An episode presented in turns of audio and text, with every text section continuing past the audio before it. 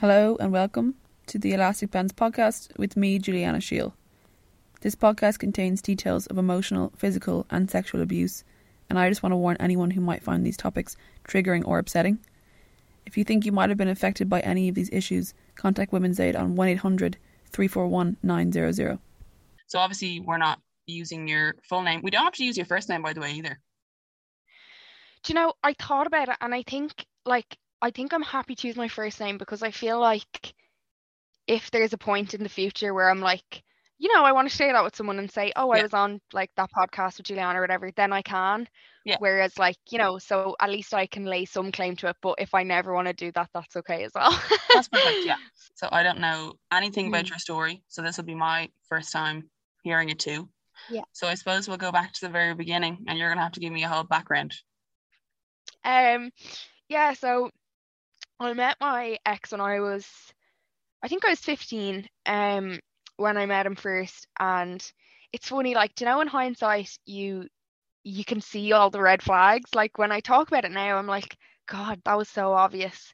When we first met, he was really keen on me and he was so flattering and so loving and so forward. And it was constantly like he wanted to get to know me, he wanted to go out on a date, like he wanted to meet up. And I know now that you'd probably call that love bombing, but at the time I just felt so flattered and so, you know, you're a teenage girl. Like obviously I had my insecure moments, but I was quite sure of myself. I was quite confident young person. And so I never felt like in the beginning that there was anything strange or threatening or any warning signs because I kind of thought, God, he's so into me.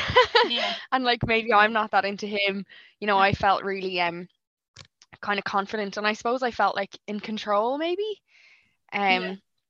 you know, so looking back, I find it really hard to figure out the timeline of where things went wrong or where things started to change. Um I do remember like one really small thing, something like he didn't text me back or something and then I I I said, "Oh, like you didn't text me back." And he sent me this massive apology like, "I'm so sorry. I'm I I really like you and I'm so enjoying getting to know you." And I remember thinking, "God, this is so this is too much. this is really intense." But I was just flattered really. I thought it was nice and kind of cute. So, um that was maybe the only time that I thought, "Oh, this is too much."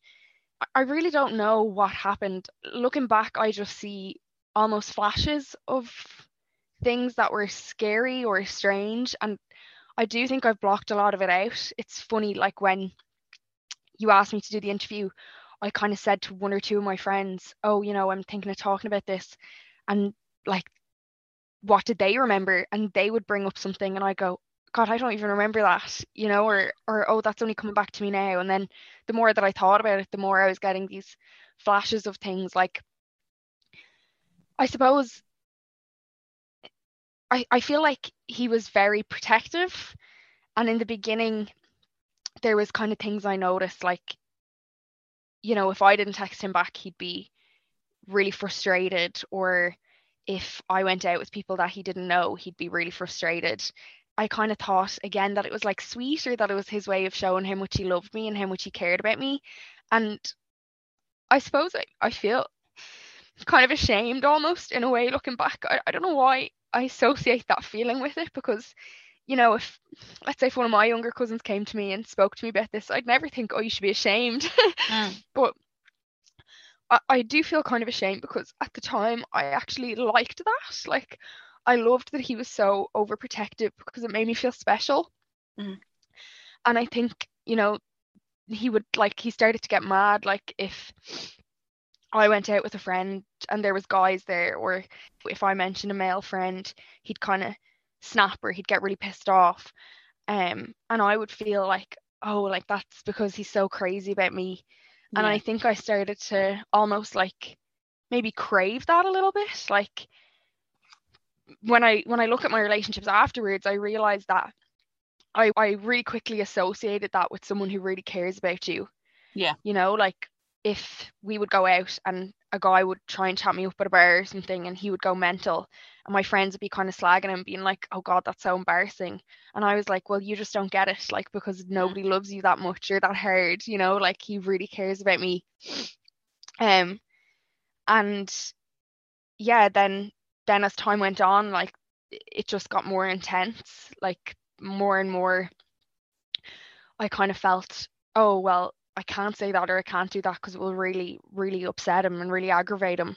And I, I never felt upset by that myself or frustrated by that myself. I was really happy to make those adjustments. Like I was happy to cut off my male friends and I was happy to go out less. And I was happy to, you know, text him back constantly all day, every day. Um and then it sort of changed to I was devastated if I couldn't do those things because I was devastated if I thought I was hurting him or I was upsetting him. Like I, I don't know where the shift happened, but suddenly if I didn't text him back in time and if he you know got upset about it i felt heartbroken. Like i felt like i was doing something wrong or oh crap like i'm not being a good enough girlfriend. I'm not being attentive enough. A- again it all just feels strange. Like i don't know. Like i can't see it clearly really but i i remember things like we so i'd be in school and i'd text him all day through school and then we'd have after school study and um I'd text him all the way to after school study. I'd meet him before after school study. I'd see him at the break of after school study. I'd go home and I'd text him all night long and then just rinse and repeat in the morning. And like there was one incident where I had a cold sore and I didn't want to go to study because I was really embarrassed like that everyone would see me with a cold sore on my lip. And um so I didn't go. And I sent him a text like, "Oh, I'm not going to go to after school study today because I'm embarrassed. Like I have a cold sore and I look terrible." And he like flipped out at me. He was like, "You know, I can't believe like you you're so concerned about what everybody else thinks of you. Like it's definitely because you are worried about impressing other boys. Like nobody else is looking at you. Like you're mine. You know, why do you care what anybody else thinks?" And this tangent. And I remember I cried all night long, and I felt so guilty and so ashamed because I thought he's right. Like I'm I'm looking for validation off other guys and I should be like, you know, embarrassed and like which was never me, you know.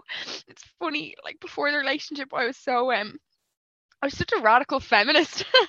you know, it's weird. I think nobody expected me to ever sort of be that kind of girl and it I remember when I was with him I started developing all these bizarre traditional values. I kept thinking like God, I really do hate girls that seek other men's validation. And, you know, girlfriends should just stay at home and be there for their boyfriends and not have contact with other men. And which wasn't me, but it, it happened so fast. I didn't even realize that like my whole worldview was kind of changing. You know, I guess it just it just escalated. Like I deleted all my male friends off Facebook and Snapchat. Um, I I actually ended up deleting my social media uh, for it was about seven or eight months because yeah. he thought it would be a good idea. And I, you know, I really glorified him. Like I, I really had him on a pedestal. I thought everything he said was gospel. Um, and he he started kind of convincing me that you know again like everyone on social media is there for attention and you know you're not like those other girls which is terrible and my internalized misogyny just ate that up. You know i'm not like other girls i'm different and i don't need anyone else's attention i just need his attention you know um so i deleted all my social media and that was the period i think where he really got his claws into me and he started saying things like you know your friends aren't really good for you and your friends don't really care about you um, and that's when the real isolation started because when I went home, I wasn't on any social media. So I was just texting him and talking to him. And my friends might text me and say something like, Oh, why aren't you coming out? You're only ever with your boyfriend. And I immediately would be like, Oh, they're validating what he said. He's right. You know, they don't care about us. They don't care about my best interests. Um, and so I fell down a slippery slope very quickly of it just being me and him and that was just my bubble and I couldn't see outside of that. Yeah it kind of it it, it just snowballed that way like I, again I, I don't know like what the exact sequence of everything but suddenly it was like he was telling me what to wear or what not to wear when we went out and then you know he was monitoring like who I talked to and who I went out with and I stopped posting photos of myself um like on social media when when I had it. Like you know I remember I someone took a photo of me at a festival and he I posted it and he screenshotted it and he wrote across it in you know WhatsApp or whatever um I want boys to look at me. And I was so ridiculed and embarrassed that I deleted it and I deleted all photos of myself um and you know I I I just basically feel like I devoted myself to him entirely um you know and any time I did something to upset him I felt like my whole world was crumbling. And he knew I think to to really when to pull and when to push. He would like give me loads of affection at the beginning and then when he took it away I was so surprised and I would like be you know desperate like begging for more attention. And then the next time he gave me the attention it would be a little bit less and it would kind of repeat like that until the end. I was like desperate for just a crumb of attention or a crumb of his affection. You know I would do something quote unquote wrong like talk to a male friend at study and I'd go home and he'd be like you're a sly you know you're you're a snake you're sly I can't trust you. Um and I would just be in bits like you know I felt you know he kind of was building me with this idea that like nobody else understands you and nobody else will ever understand you and I'm the only one you have. So I and I really believed that. And so when I wasn't getting his attention I felt like worthless. And how how long were you together? Um just under 2 years. And what was the breakup like in getting out of the relationship? Um so we he broke up with me um he was going to college and he was like I want to experience college. And I was like devastated absolutely heartbroken. I was so upset. He was kind of like I don't want to lose you. I just want to experience college. And like if you can just wait for me. And of course I was like yeah absolutely. He was the year ahead of me but he was about 2 years older than me okay. um so he was old for his year. So he went off to college and I was distraught. I was mm. absolutely distraught. Then really slowly I started to like go back out with my friends. I was still in this notion that he was like a hero and that mm. I was really missing out and just praying that he would come back to me. And I was at a festival and one of my friends was really drunk and like I remember this so specifically. She like threw her arms around me and she was like, I'm so glad that you're not together anymore. I've really missed you. And like I was like a penny dropping moment because I was like, What do you mean you've missed me? Like I've been here this whole time. And then slowly my friends started saying like, you know, the last two years you've been like a ghost. Like you just come in, you never speak to anyone. You're so isolated, like nobody knew what was going on, like nobody knew how to get through to you. And then I kind of started thinking, oh, like maybe that relationship wasn't the healthiest, but I still for some reason couldn't see him as a perpetrator of any of that. I just felt like, oh, we were young and it was a bit messy or it was a bit toxic, you know. Um, and then that's when it's like typical. It's like they know, you know, as soon as I started going out with my friends and talking to like you know guys that I used to talk to before, like just male friends or whatever. That's when I started getting messages in the middle of the night, like him saying, "I miss you," and I hope yeah. you haven't moved on. Um, and asking me to meet up. And then we we started kind of meeting up irregularly. Like we would go to meet up and he would get really upset and say, I miss you and I love you and you know, I'm finding this really hard, but I just don't think it's a good idea to get back together. And um I was really confused, you know, because I was mad about him and I wanted him to want me, but I also was starting to get this sense that there was something off or there was something not good about it. Um and I wish I could say this was the catalyst, but it wasn't. But it was very close to it that one day he picked me up. Um, and when I got in the car, I could tell that he was stoned, probably. Like his eyes were really red. And when I got in, he locked the doors and he like wouldn't look at me. And I was like, well, I think we should go for a walk. You know, I could sense something was wrong and that maybe he was under the influence or whatever but he didn't want to get out um, of the car and he drove us up to the riverbank um where near where we lived and I thought that he was going to drive us off. Um sorry. No, you're okay. Take your time. Take your time.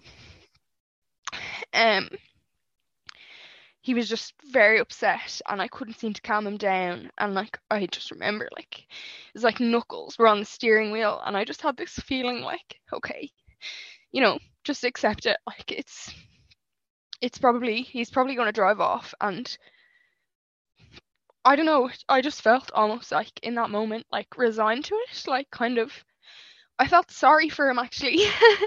I Mm. didn't feel like angry or upset. I just felt like oh god like I've driven him to this madness you know or I've broken his heart that much um that he feels like there's no no release or whatever. Um and I remember I I think I kissed him because I thought okay just calm him down like show him that you're still interested and there's still hope for us or whatever. And then he calmed down and that kind of I didn't see him for a while, but I started getting phone calls then. You know, I, I was starting then more and more to spend time with my friends and go out and I started texting other people and getting more of my personality back.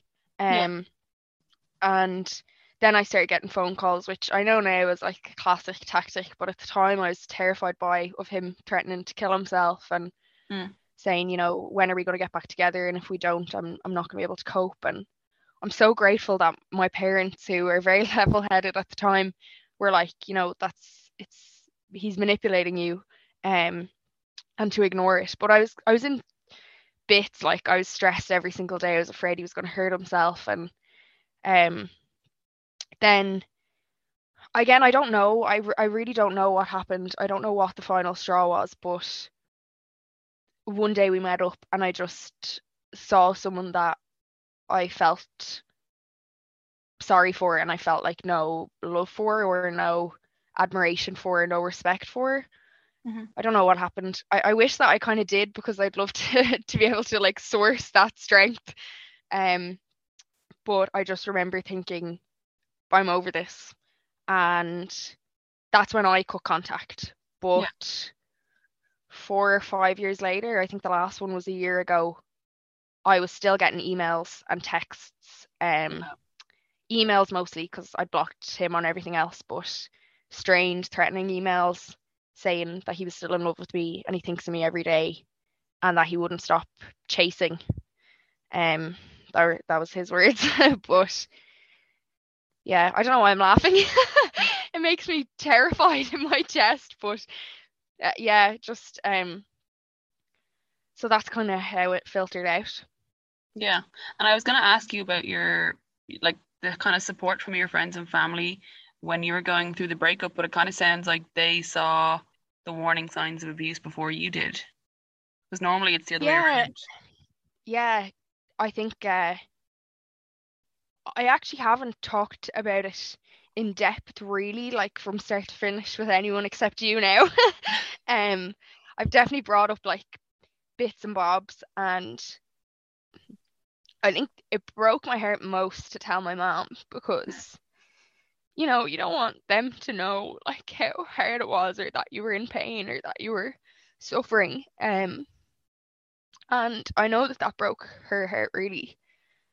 And um, I still haven't had the conversation with my dad. I don't know. You know, I know that like it would break his heart to talk about it with him. Um, and my friends really, yeah, it was years years until I started to really talk about some of the the darker memories or, you know, things that kind of I still find difficult to discuss, you know, like maybe sort of our sexual relationship and, you know, like just things that make me feel embarrassed or ashamed, like I said earlier. Um, you know, and they said that they didn't know how bad it was, but they could definitely see that it wasn't good for me. But, you know, the more they tried to reach out, the more I pushed, Yeah. which I think is is the difficult thing. You know, they really tried their best, but they were afraid that I would cut them off entirely if they tried to intervene anymore. So, um, yeah, I mean now like the support from my friends is just incredible. Like they're so supportive and if I ever want to talk about it, they're amazing and you know, it hurts me that it hurts them when we talk about it, you know, because they're like if we'd have known or if we'd have been able to help, you know, but but they were powerless to help, as was I, you know. So um I still feel sometimes that I don't want to talk about it because I want to protect other people as well, do you know, as myself because you know, you don't want them to to feel any guilt or anything, you know. Yeah. Um yeah. And what was your relationship like with yourself after that relationship? Um, I definitely feel that my confidence was totally shot.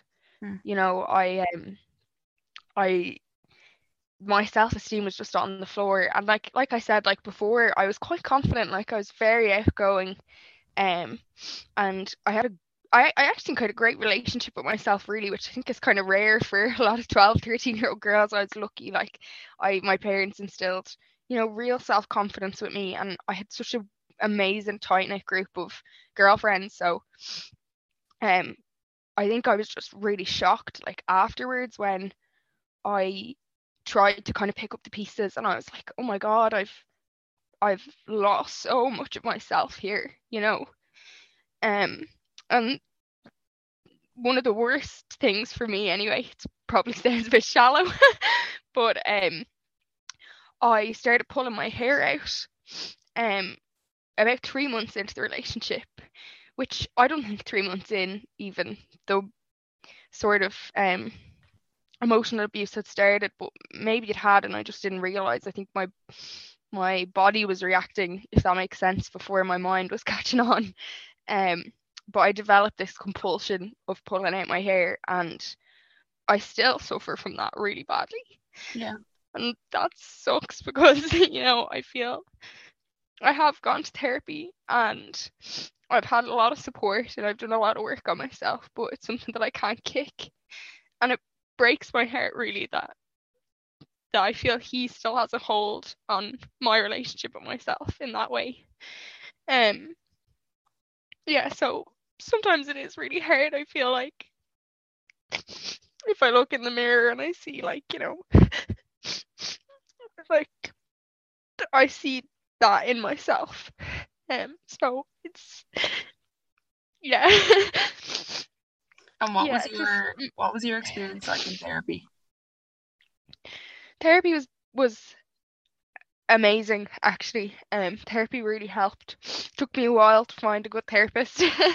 I think that's kind of everyone's experience. Yeah. um but i got lucky um after a couple and i found an amazing therapist. Shout out to linda from city therapy in dublin. She was amazing. Um and she she kind of helped me realize that you know um even though there are things left that I'm struggling with, that doesn't mean that he's still with me or that the relationship is still, you know, like I'm my own person. Um, and I, uh, I suppose my um my relationship with myself isn't defined by what he said to me or like anything that he he did or made me feel, you know. Um, and that was huge. I think that like I sort of was re-realizing like my inner strength and my inner confidence like that's mine and you know he doesn't have a, a hold on that anymore um and yeah I think I think going to therapy really helped to restore my sort of like my my self-reliance and my self-regulation like before that I started to I think seek um my validation in relationships where I was hoping to mimic the sense of that overprotectiveness because I felt safe there. Of course, I, Mhm. I didn't feel safe there. I think it was a, I don't know. I, I suppose I really don't know how to psychoanalyze it, but I was looking for something to mimic that feeling because, in a way, it was like self. It was kind of like a self harm in a way, you know Yeah. that I felt like I belonged in that position where someone was controlling me. Um, and so I had to like relearn, I guess, that, you know, I'm only really going to get fulfilled and validated through my own self, you know, um, and to seek that validation for myself. Um, and that has been so transformative. Like I do think, you know, it's a process, but like every week, every month, every year, I feel more and more in tune with myself. Um, which I'm so grateful for. Hmm. Okay, well, I think that's our last question. I think you've answered the question. You're amazing. You're amazing. You're such a good speaker. I'm just going to stop the recording now. Thank you so much for listening. And once again, if you've been affected by any of these topics, call Women's Aid on 1 800 341 900. Women's Aid also run a campaign called Too Into You, which provides support for Irish women aged 18 to 25. They have a chat room you can message into and ask anything you like, as well as plenty of information on what an abusive relationship looks like on toointoyou.ie.